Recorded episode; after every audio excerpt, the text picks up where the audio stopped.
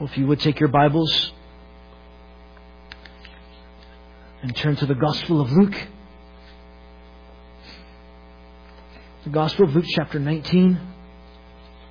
If you're visiting with us, go in the chair in front of you, or a chair that's kind of next to you in front of you. There should be a black Bible in there, and underneath there, you pull that out. If you go towards the back, find page 63 they begin to renumber the New Testament section. So if you go towards the back and then find page 63, that's where Luke chapter 19, I'm going to start in verse 11 through verse 27. 1911 through 27. That's what we're going to study this morning.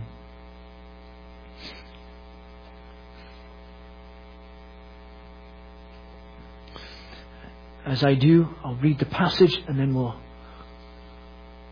do our study, our expositional study.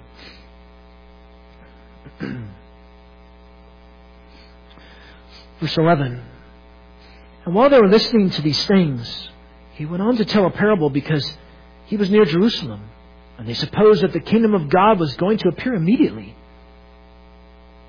He said, therefore, a certain nobleman went to a distant country to receive a kingdom for himself and return. And he called ten of his slaves or servants and gave them ten minas and said to them, Do business until I return. But his citizens hated him and sent a delegation after him, saying, We do not want this man to reign over us. 15. And it came about that when he returned after receiving the kingdom, he ordered that these servants to whom he had given the money be called to him in order that he might know what business they had done. And the first appeared saying, Master, your mina has made ten minas more. And he said to him, Well done, good servant, because you've been faithful in a very little thing. Be in authority over ten cities. And the second came saying, Your mina, master, has made five minas. And he said to him also, And you are to be over five cities.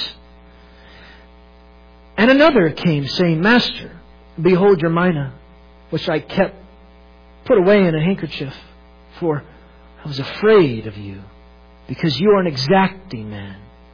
You take up what you did not lay down, and reap what you did not sow.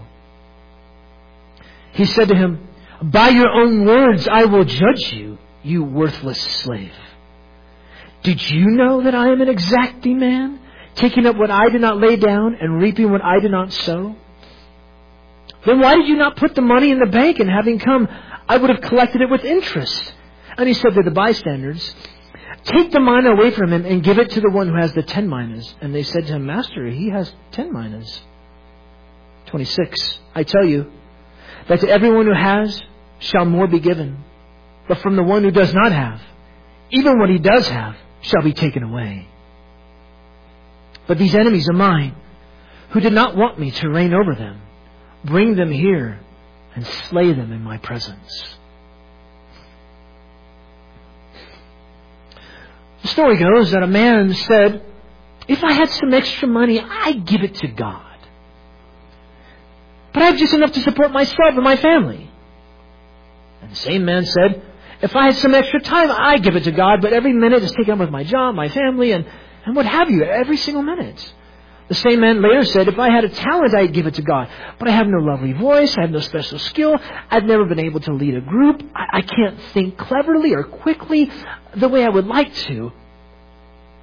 And although it was unlike God to do this, He gave that man money, time, and a glorious talent. And then God waited. And waited. And waited. And then after a while, he shrugged his shoulders and took all those things right back from the man the money, the time, and the glorious talent. After a while, the man sighed and said, If I only had some of that money back, I'd give it to God. If I only had some of that time, I'd give it to God. If I only could rediscover that glorious talent, I'd give it to God. Then God said, Oh, shut your mouth. And the man told some of his friends, You know, I'm not so sure that I believe in God anymore. Hmm. How unfortunate. But that's not unlike God. He does give in order that we may invest in spiritual things. He does give so we can invest in eternal things, not temporary things. God calls to people to become outcasts. And He says, come follow. Come follow Jesus. You'll find forgiveness of your sins. And what we'll see this morning, He commands you to be His faithful servant. He commands you to be His faithful servant. This is the parable, uh, what we can call the parable of stewardship and judgment. This concerns life for Jesus' followers in between his resurrection and his return. What are they called to do? Jesus' followers, what are they called to do? He commands them to be faithful servants. I'll put in a sentence for you.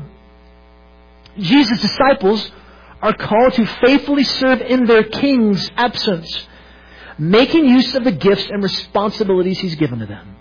That's what Christians are called to do. This parable has three important functions. This is what you will see in the parable.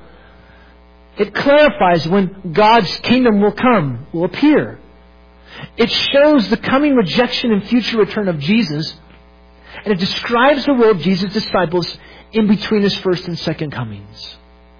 To be faithful stewards, faithful servants.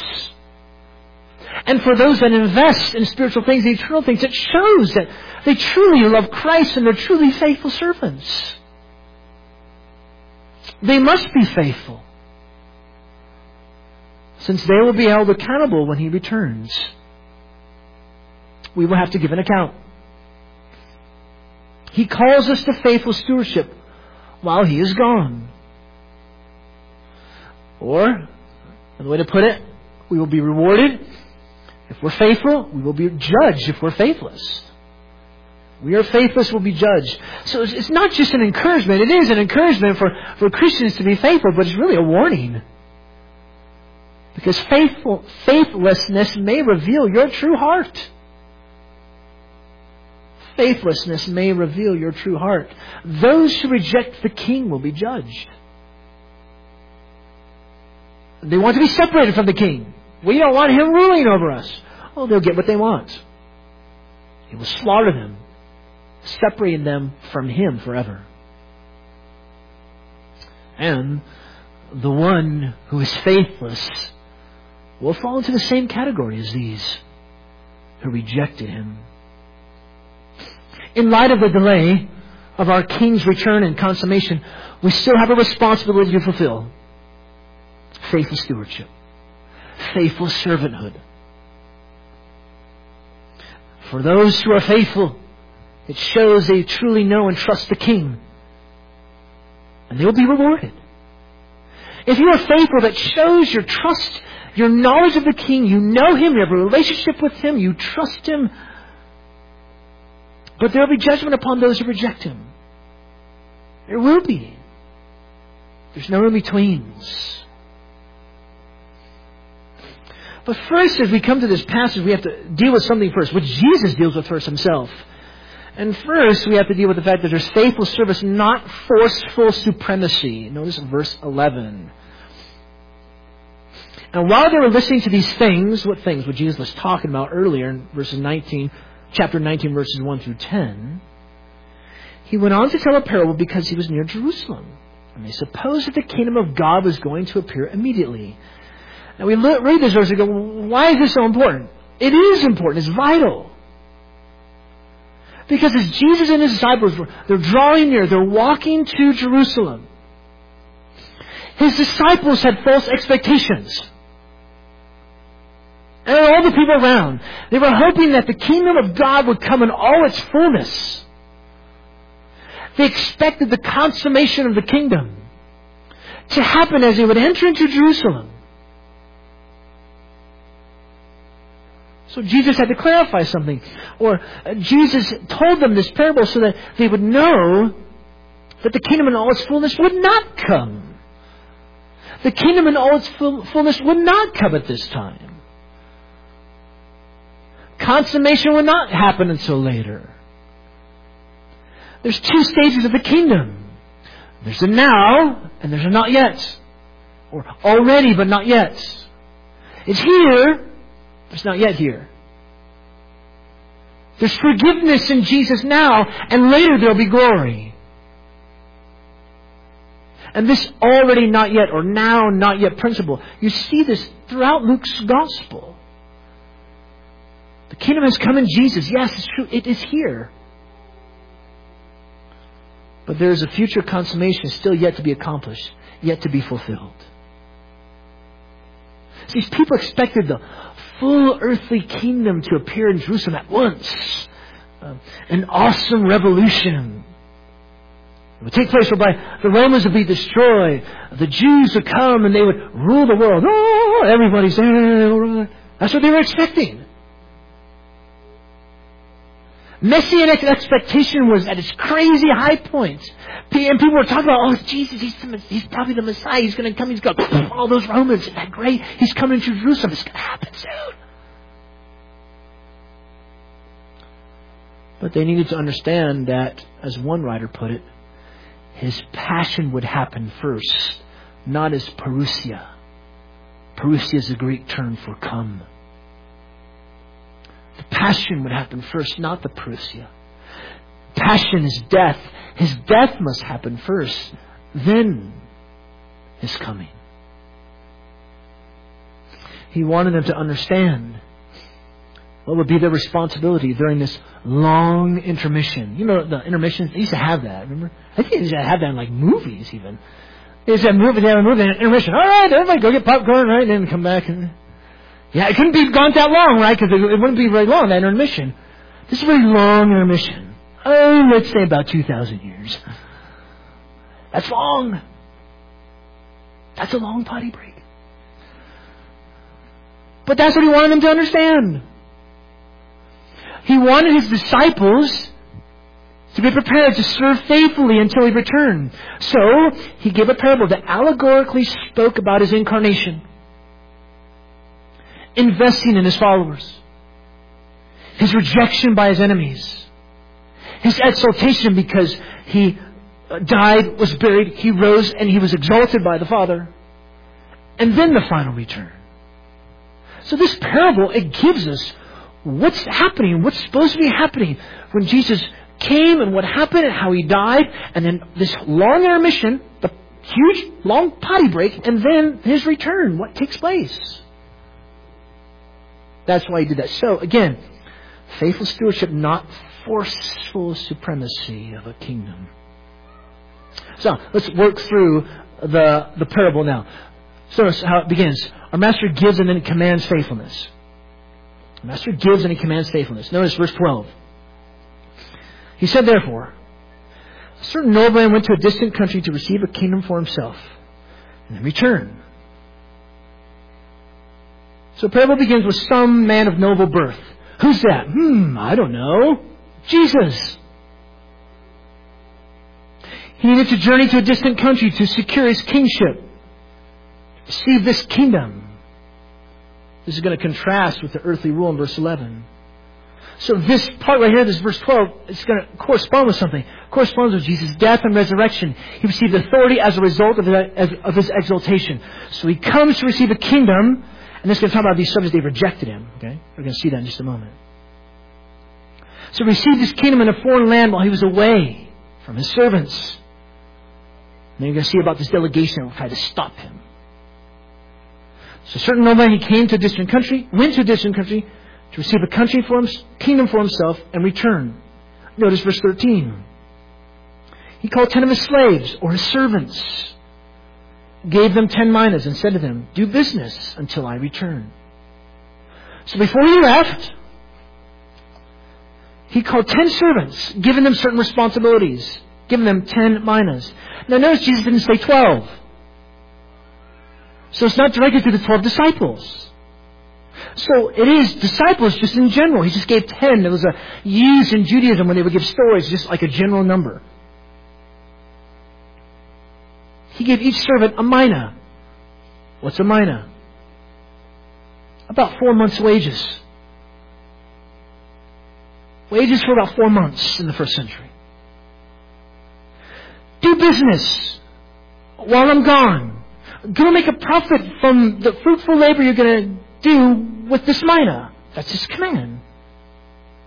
So he expected them to make money in his absence, to prepare for greater responsibilities later when he would return. When he did return, he would reward them handsomely. But they were commanded to be diligently faithful with this mina right now.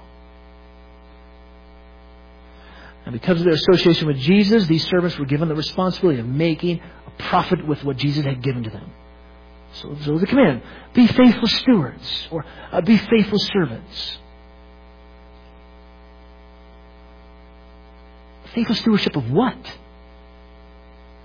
What does this mina represent? Uh, what exactly did he give to us, his disciples? Because he's talking about us. Remember, it's in this long intermission period. And he gives it to his Christians to be faithful servants, faithful stewards. What did he give us? Faithful stewardship of what? One writer thinks it's the gospel. Which I struggle with because how does one produce results with the gospel?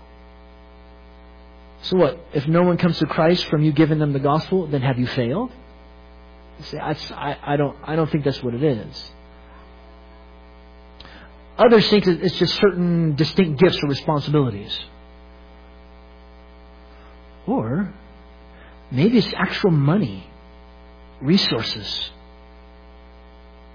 Whatever God gives you as far as monetary means in this life. That's what I think he's saying. It seems to make sense from the wider context of Luke, where Jesus spoke about investing money for spiritual things, eternal things. In chapter 16, just a couple chapters earlier, Jesus says, He who is faithful in a very little thing is faithful also in much. He was unrighteous in a very little thing is unrighteous also in much. That's in chapter 16, verse 10. Verse 11 says, If therefore you've not been faithful in unrighteous money, in money, just money, who will entrust to you the true riches? And if you've not been faithful in that which is another's, verse 12, who will give you that which is your own? So this is what I believe Jesus is talking about. Um, those who don't know God are prudent with the things of this life money, possessions, resources. So as Christians, we should apply ourselves to honor and serve Jesus in this way with our resources, with our money, our time, money, resources, possessions, belongings. What do people in this world do with their stuff? They invest in it so they can get what? Get more stuff. Right? You have to be a wise investor. Prudential is the rock, right? As people in this world apply themselves to gain protection and prosperity in the world from their money, they invest in temporary things. We, as Jesus' disciples, should see the importance of investing in spiritual things and in spiritual ways with the monetary means God has given us time, money, resources for growth and godliness to serve others. What's Jesus bringing up again? Money. I told you, didn't I? What are the two things Jesus talks about the most? First, hell. Second, money. Why? Because how you spend your money reveals who you really are. As people of this world invest their money in the things of this world, shrewdly, prudently, cleverly, and they're really smart about that, right? They invest in the stock market, they invest in this. Boy, you, probably you think, man, if only I would have invested in Apple, you know, 30 years ago, right? You think about that, wow. So we should as Christians, invest our time, invest our money, invest our resources But not in these temporary things, in spiritual things, in eternal things, in the lives of people, in growth in our life, in things that really matter. We should be known in our communities as life investors. People will spend enormous amounts of time investing their money. And they will spend enormous amounts of money investing their time. For what? Nothing. It's temporary.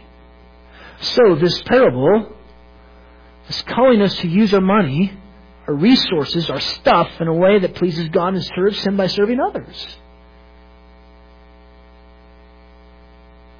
You got two extremes in our world. First extreme. One of the biggest contributors to problems amongst youth and adults today is known as, in the uh, media world, DAT. You never want to have DAT. You know what that stands for? Dead air time. Because then you begin to lose people. No DAT. People have too much time on their hands.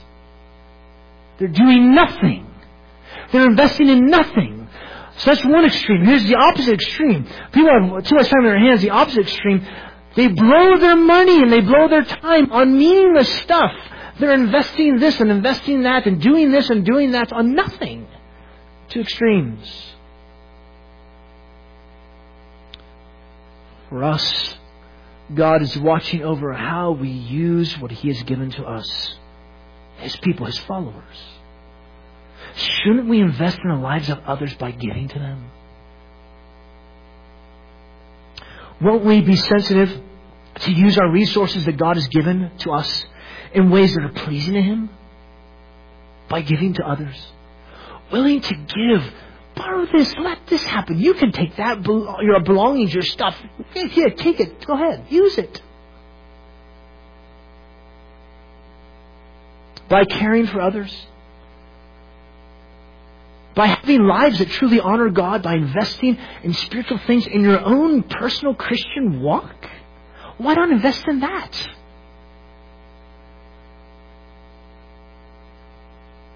Dare I say this? Give your money generously to further the gospel. When you see opportunity to further the gospel, not the prosperity gospel, not the gospel that says, Send me fifty dollars and God's going to bless you with five thousand dollars. No, not that. That's the prosperity gospel. It's the gospel that says, "Come and live and die." That's what Jesus says. That's that. That's the real gospel. Give your money generously to, to further the gospel. If we don't, then we're not making proper use of what God has given to us. Use your possessions to gain eternal friends. Be a faithful servant as God's people, as those who love Him.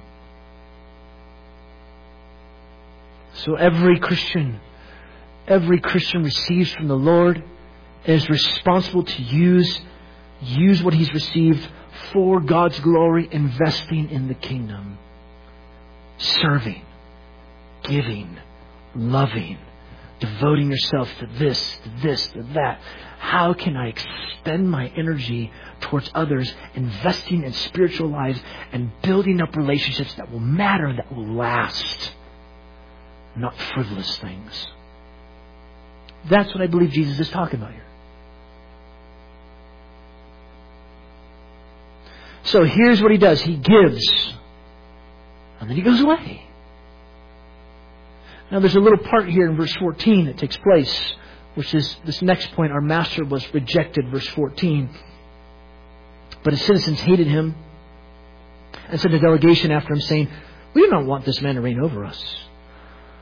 Notice the quick shift from the servants of the master to the citizens. Who are these citizens? They hated the noblemen. You see that? Obviously, these represent the Jewish nation as a whole, particularly, though, the religious leaders. They rejected Jesus And it doesn't talk about it here, but in verse 14, what happens? They rejected Jesus and they killed Jesus. And then Jesus left and he received the kingdom for himself here in heaven, and then he was going to return. He had an ongoing attitude of hatred towards him. They're going to come up later, verse 27. So our master was rejected, but now it goes, it shoots forward into time, and now our master returns. He's going to review, and now he's going to reward. That's where verses 15 through 19 come in. Notice 15 came about when he returned, having received the kingdom. So depicts Jesus receiving a kingdom when he went to the Father. But the full exercise of his authority awaits until his return. He ordered these slaves or servants to whom he had given the money be called to him in order that he might know what business they had done. So he received his kingdom in heaven and came home as his return. At his return, he called his servants to give an account for what they had done with the minas he'd given to them. Were they faithful to the master's command? Were they faithful to the master's command? So here is the call, faithful stewardship of God's people in between Jesus' comings. Did they do that right here? So here he's, his return takes place here. It says he left the servants. They hated him. They rejected him. They killed him. He left. He received the kingdom. And then he returned. So now we're here. The judgment time. Giving an account. Notice verse 16. First appeared. Master, your has made 10 minas more. From 1 to 10 minas. Wow, a thousand percent increase. I want that guy on my side. He was truly faithful with the opportunities given to him by his master. But notice too his humility. He doesn't say, mine, mine, check it out. Notice he says, your mina. Your mina. It wasn't mine to begin with, master. It's your mina. Your mina has made ten. No, isn't that interesting? It's not mine. It's yours. And it made ten more. The master's response he commends him, he gives a reason, he promotes him. Well done! Awesome! Well done, you're a great servant! Why? Notice. You've been faithful in a very little thing. Hmm, where did we see that before? Chapter 16, verse 10. He who is faithful in a very little thing is faithful also in much. That's why I think Jesus is, is talking about resources here. So back, back, back to 17. You've been faithful in a very little thing, being authority over 10 cities. Now I'm going to promote you. He was given charge over 10 cities. This is huge. I mean, he goes from one mina, four months' wage, to 10 minas. That's, that's 40 months, right? Is that right? Am I doing my math right? Four times 10. Okay, four. So he goes from four months' wages to 40 months' wages, and that says, you know what? I'm going to make you mm, be in charge over 10 cities. That's, that's a huge promotion. Is that not the graciousness, the compassion, and the mercy of the Master? Wow, that's amazing. Now, it doesn't have to do with the part of the kingdom that's here now. The Master is referring to the full consummation of the kingdom because he's just returned. A reward will be for more services, more responsibilities, more opportunities. So he gave him charge over 10 cities. Listen. If you are faithful in little things, as a Christian, you'll be given more in the kingdom when Jesus returns. One writer says faithfulness now will result in kingdom responsibility later. There'll be greater service then. Responsibilities will be greater in scope. Why? Remember chapter 16, verse 11. Jesus says, if, you, if you're not faithful in just money, this, this stuff and this life, possessions, belongings, who's going to give you in the stuff that really is going to last? If you can't take care of the things that's not even your own, remember? Your mina, uh, master. Remember? If you can't take care of the stuff that's not your own, how are you going to take care of the stuff that's given to you?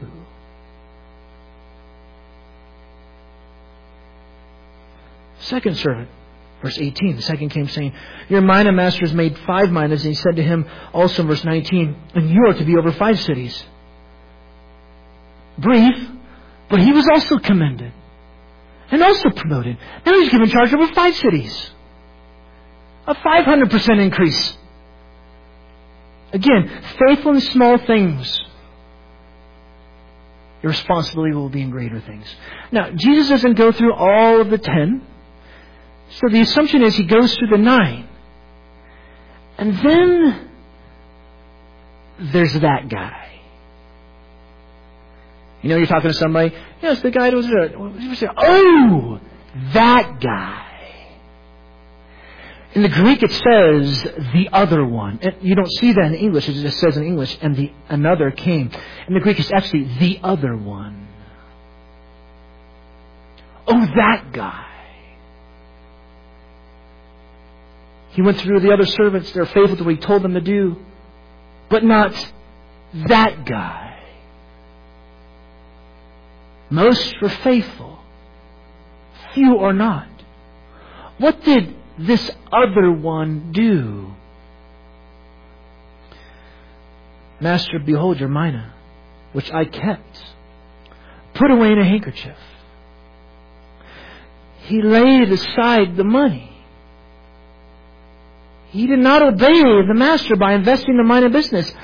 Instead, he hid it in a face cloth. It would have been safer for him to bury it in the ground. I mean, in this time period, there was you, for you to keep money with you was not wise like that. It'd been safer for him to put it in the ground and bury it somewhere. So not only was he being faithless, he was most likely even being careless. What's his reasoning? 21. 4. I was afraid of you. What? Why, why, why are you afraid of him? Because you are an exacting man or severe man. You take up what you did not lay down, and you reap what you did not sow. He was afraid because he thought the king was severe. He believed his master took from others what he didn't work for. The word severe means, one writer says, a strict administrator unrelenting exploiter, a cutthroat dealer, mm, like a car salesman. Ooh, did I just say that out loud? Oh, oh. If you're a car salesman, that's okay. You can repent later. Uh, I'm just kidding. But that's the idea of this word, severe. Cutthroat dealer, administrator, unrelenting exploiter. He may gain through others' efforts. oh, wait a second. If this was true, then he should fear. Why? Because it would mean that his master would come after him for not obeying him. Right? I mean, he thought, look, if, if I earn this money, he's going to take it from me. He's going to take it from me. And if, then if I lose the money, he's going to hold me responsible. And then he's going to come get me. So this man thought, he, he, he thought he was a mean master. And yet, wait a second. The master's response to the previous servants, well, that proved that to be false.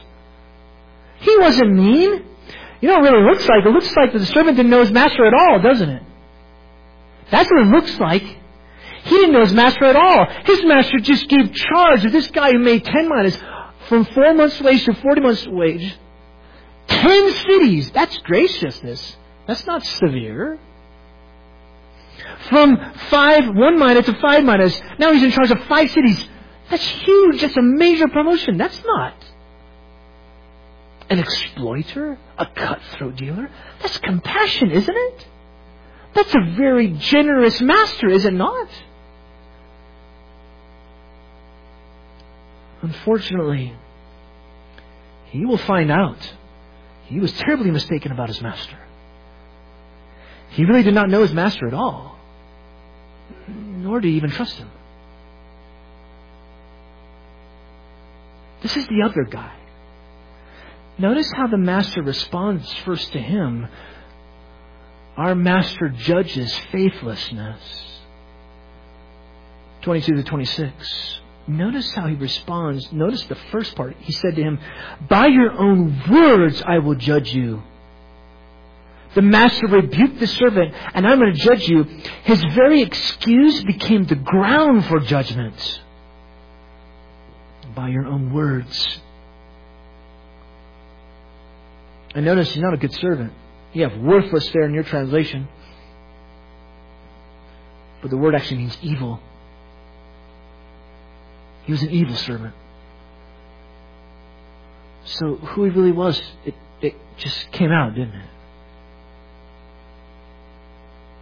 And notice how the master repeated the servant's accusations.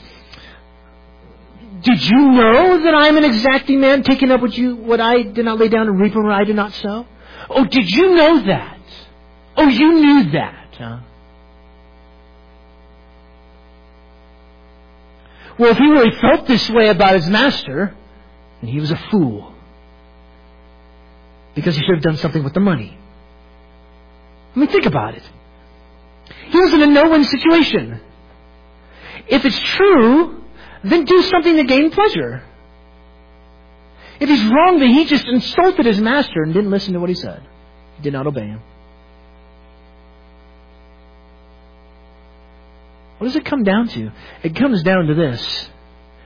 Either this servant was lying about how he felt about the master to excuse his lack of diligence, or he totally misjudged his master. Either way, he responded poorly. And either way, he revealed his true heart, didn't he? He revealed what he really thought. He revealed who he really was. You know, there's a great connection to our evangelism here. When you're giving someone the gospel, because you know what you need to do when you tell someone the gospel. God, man, Jesus respond. God, who is God? He's our creator. He's our ruler. He's our sustainer. And His demand, His standard is perfection. And what do people do? What do people say when you say the standard is perfection? Nobody is perfect, right? And they will say, if God's like that, then He's too harsh. Right? That's a harsh God. That's a condemning God. That's not the right kind of God. If God is that harsh, then I don't want to know that kind of God, right? Have you had somebody tell you that before? Well, wait a second if if God is truly awesome and that harsh, then that's all the more reason to positively respond to him. That excuse is absolutely ridiculous. Because if he is that harsh, then shouldn't you respond to him even more so? Right? I mean, that only makes logical sense. If God is truly that powerful and harsh, then we should respond to Him in obedience and diligence. This shows that in the servant, he had a bad view of authority. And it shows that in the unsaved person too, when you give them the gospel.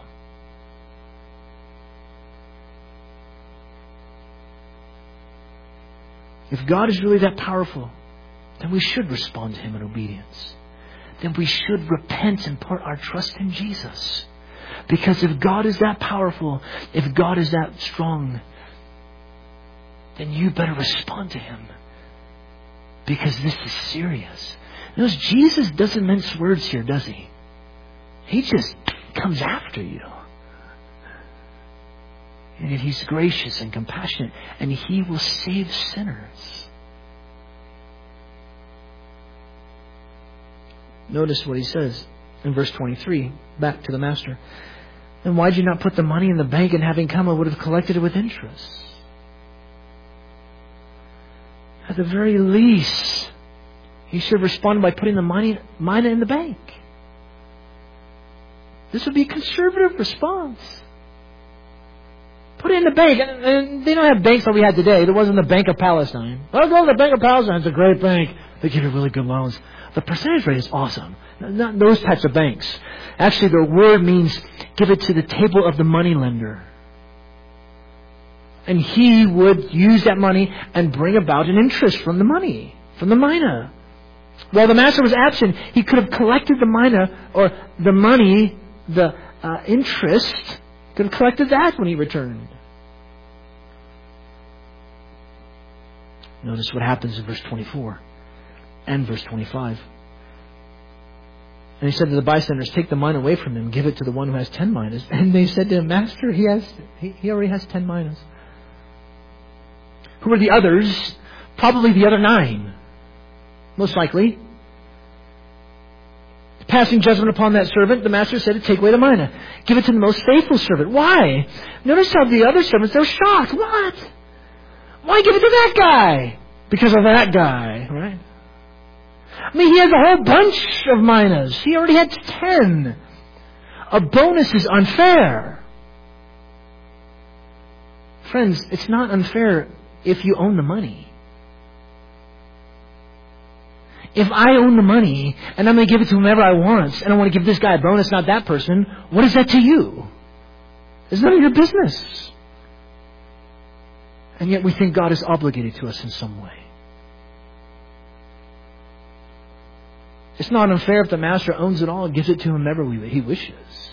Keep that in mind.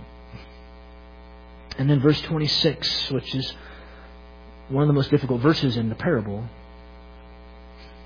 I tell you that to everyone who has shall more be given, but from the one who does not have, even what he does have shall be taken away. The one who does not have has what he did have taken away from him. He loses what he appeared to have. The one who has is the one who gets more. What's Jesus trying to say? The most faithful get additional reward and responsibility. Those who are most faithful will be rewarded big time. Those who are faithless will have what they have taken away because it reveals their true heart. The one who lacks shows he's made no use of the opportunities given to him or her. They've invested in nothing.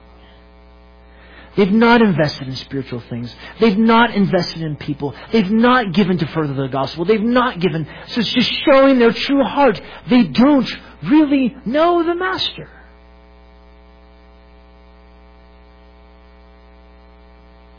Use it or lose it, to put it in a short vernacular. Well, wait, what happens to this servant? It doesn't really say, does it? Is his stuff burned up, but he himself is saved? From 1 Corinthians chapter what, chapter 4, chapter 3? Or was he condemned? I believe he was condemned. Because the other one, the other guy, he represents those who are related to the king. They're associated with the community. They seem to have responsibility. They seem to be a part of God's family. Yet notice how his attitude displayed that he really didn't see God as merciful and gracious. He had not truly trusted in God. He believed God was harsh, hard, unjust. He really didn't positively respond to God. In other words, he had no true relationship with Master Jesus. These don't know him at all, unfortunately. They don't trust him. But how is this possible? How is it possible for something like this to happen? I mean, was there an example of someone like this? Yes. Was there an example of someone like this even amongst Jesus, his followers? Yes. His name was Judas. Do you not remember Judas was actually healing people? You don't remember that, do you? Do you not remember that Judas was actually proclaiming the gospel to people? Judas was actually healing. Judas was proclaiming the gospel, but Judas did not know the king, did he? That's a scary place to be. Because in the end, he did not trust Jesus. It just all was a show. Friend, where is your heart with the Lord Jesus? Are you truly trusting Him? Do you know Him? Does He truly know you?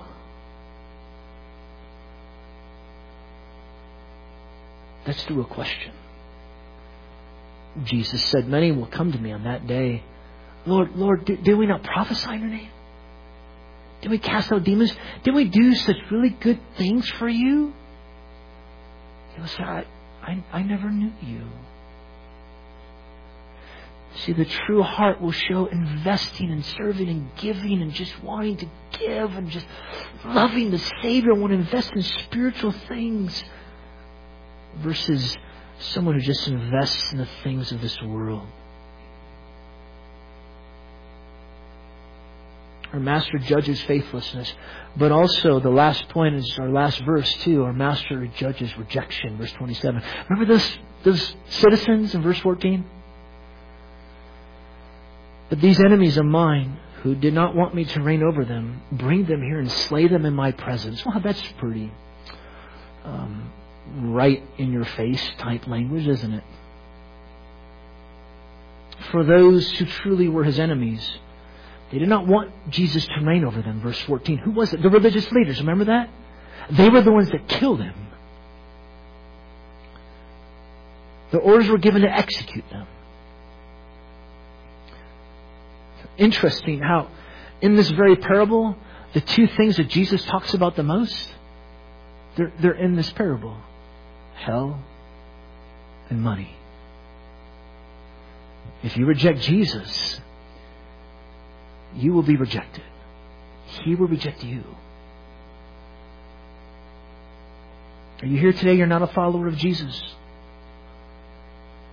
Don't reject him, else he will one day reject you. He comes to bring forgiveness. Jesus said in John chapter 3, I did not come to judge the world, but to save the world. He's here to save. Why don't you come to the Savior and be saved?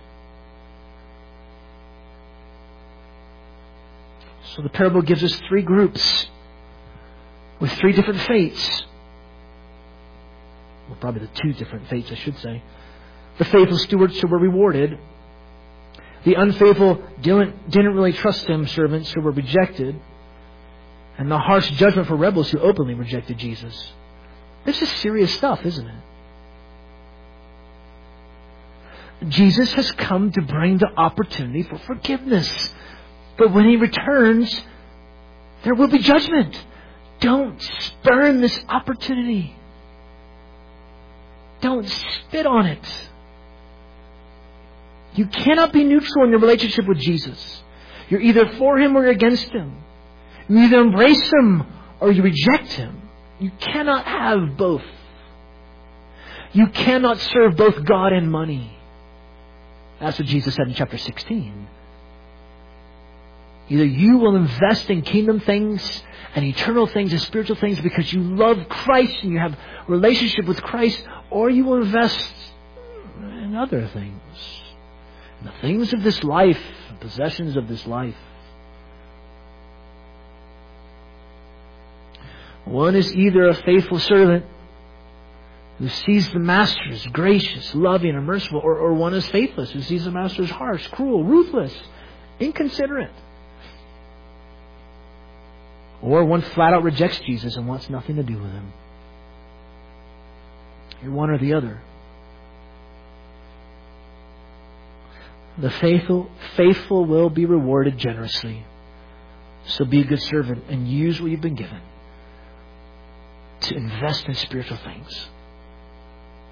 If you refuse to serve, you'll be left with nothing but shame and judgment. If you totally reject Him, you will face severe judgment. Which will you choose?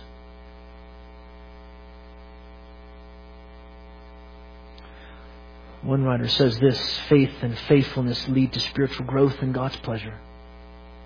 Not, not pleasure for salvation, but reward. Be rewarded. So will you choose service or rejection? Will you be commended, the commended servant, or the other guy? Or the rebellious group that was slain? Which do you choose? Let's take a few moments and I'll let you think and ponder what we've seen here in Luke's Gospel, chapter 19. I'll let you think and ponder, have a few moments of silence for you to think and ponder, and then we'll continue our time of worship where you can do your giving. And then we can respond as well, not just in giving, but also singing our last two songs and then our closing prayer. So take a few moments and, and ponder what we've seen in God's Word this morning. Think